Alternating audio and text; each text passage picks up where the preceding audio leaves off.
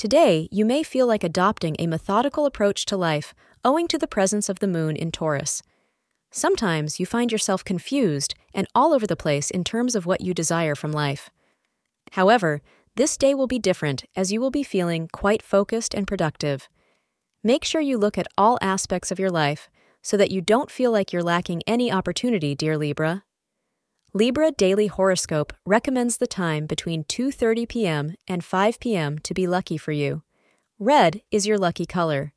Today, you may feel like Cupid is dragging his feet when it comes to finding you a true love.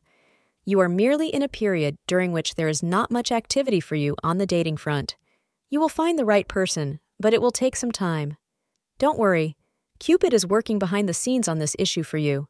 Thank you for being part of today's horoscope forecast.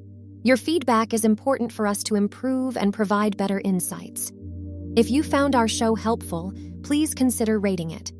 For an uninterrupted, ad free experience, simply click the link in the description. Your support helps us to continue creating valuable content. Thank you for being here and see you tomorrow.